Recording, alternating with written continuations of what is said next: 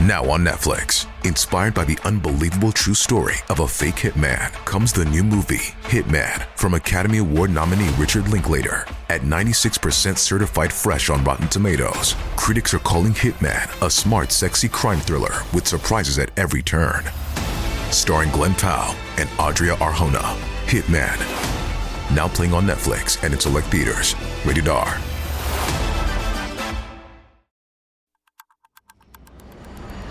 Today is Monday, January 27th, 2020. On this day in 1955, Wall Street mogul Sergei Rubenstein was murdered in his mansion in New York City's Millionaires Row.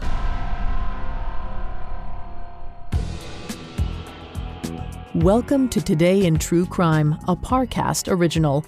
Due to the graphic nature of today's crimes, listener discretion is advised.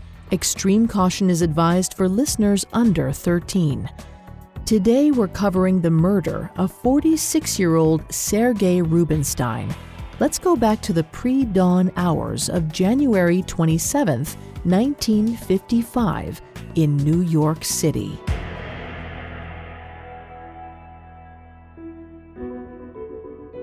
Seventy-eight-year-old Stella Rubenstein awoke to the sound of angry, raised voices.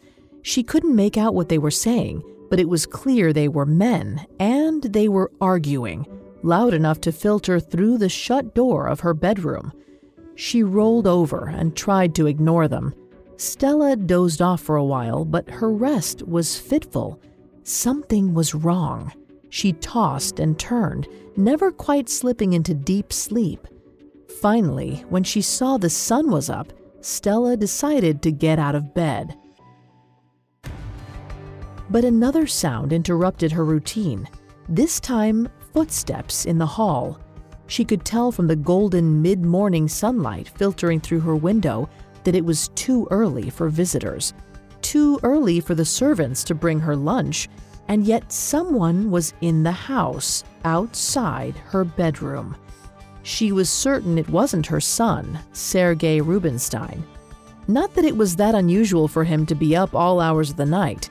He enjoyed his wealth and was well known to stay out late, carousing with various girlfriends.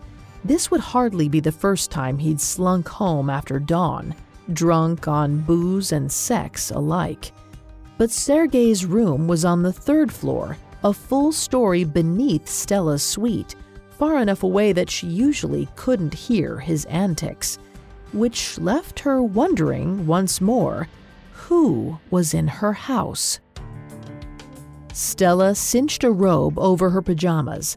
Then she pushed her door open and padded out into the hallway. Muted voices filtered up the stairwell. Unfamiliar voices intruders.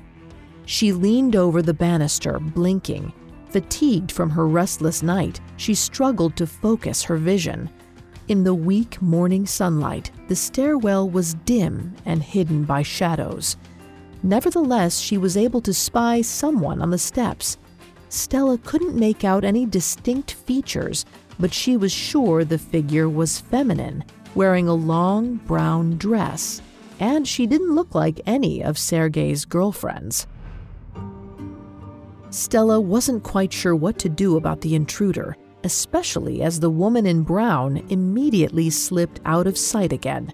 She didn't know what to make of the entire encounter at all. At least, not until later that day, when she first spotted the police swarming through the third floor. A gruff detective broke the horrible news to Stella her son, Sergei Rubenstein, had been murdered. The proclamation sliced through Stella's gut. She had to remind herself to breathe, the shock was so severe. Her sudden, stabbing grief was apparent on her face. Even the police officer looked at her with pity. She resolved, in that moment, to cooperate fully with the investigation letting investigators know all about the raised voices and the woman in brown. She'd see to it that her son's killer was caught. Up next, we'll explore Sergei Rubenstein's life and his baffling murder. This episode is brought to you by Rakuten. Are you ready to shop?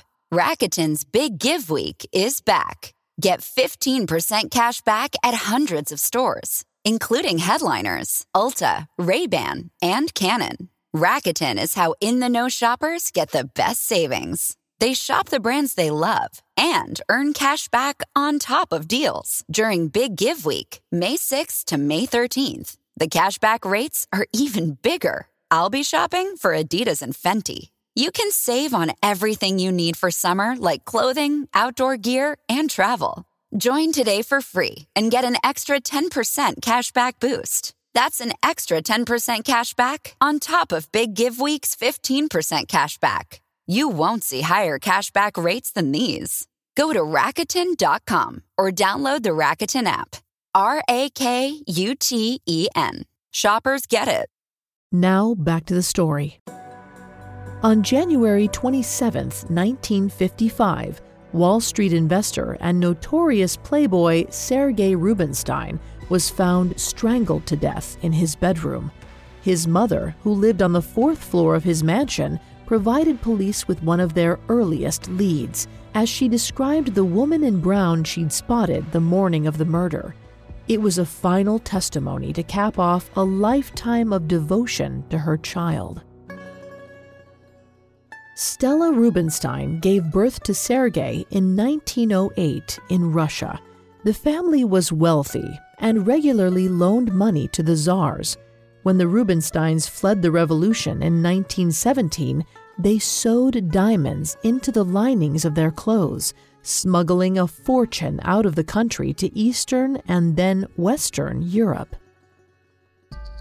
Sergei never needed to work for a living, but as a young child, he showed a spark of entrepreneurial ambition. He once stole his father's shoes and sold them at a train station, making his first profit. In fact, young Sergei demonstrated such an innate talent for chasing wealth. His father declared him a financial genius when he was only 11 years old. He spent his 20s playing the stock market, amassing a fortune.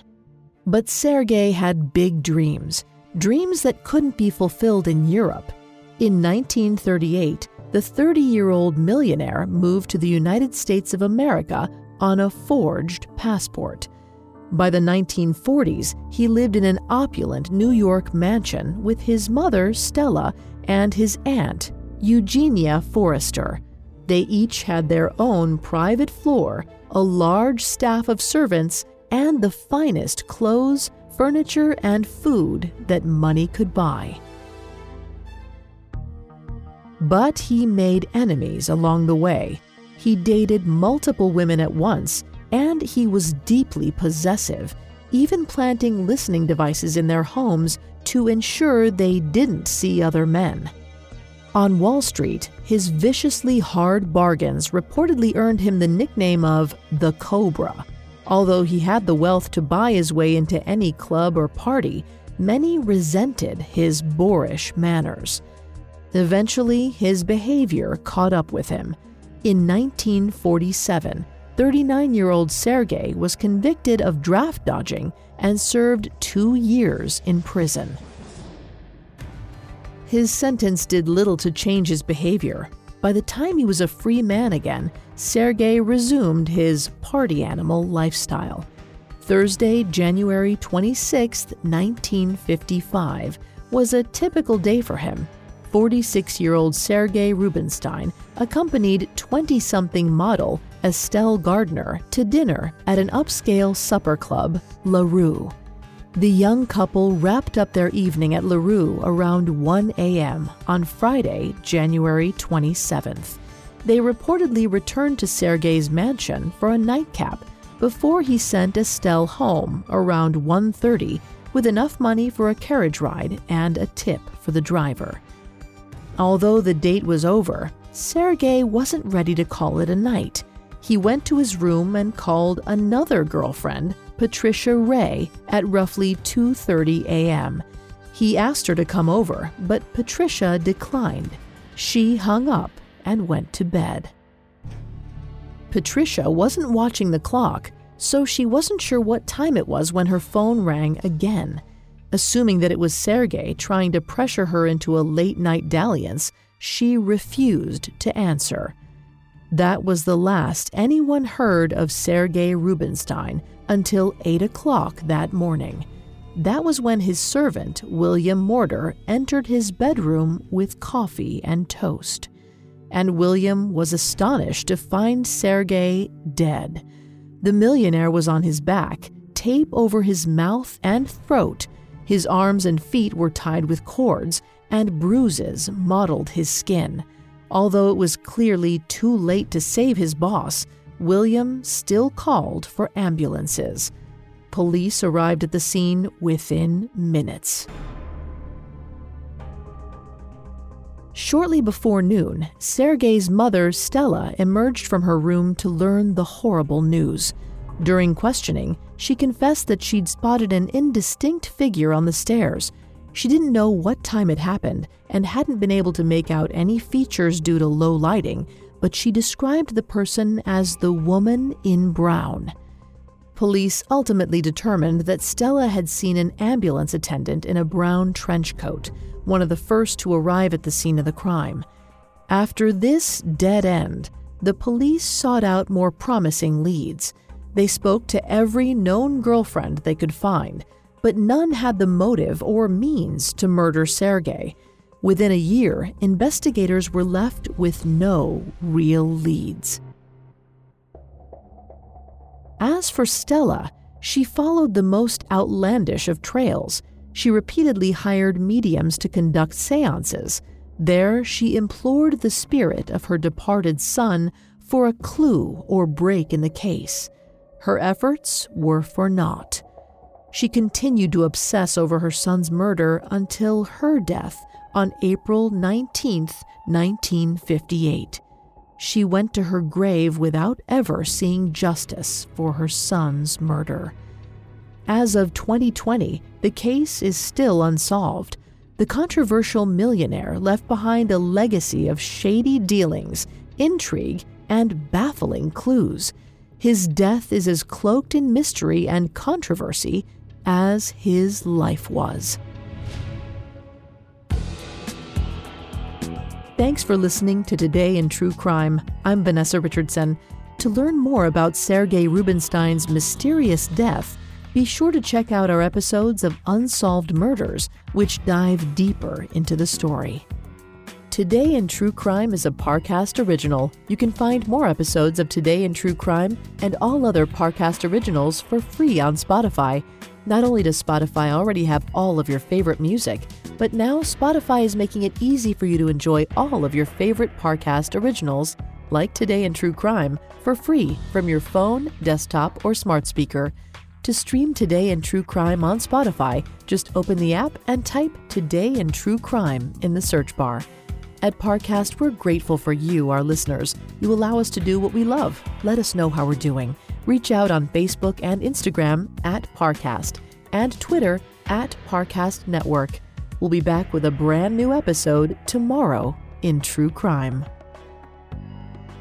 Today in True Crime was created by Max Cutler and is a Parcast Studios original. It is executive produced by Max Cutler, sound designed by Andy Waits, with production assistance by Ron Shapiro and Carly Madden.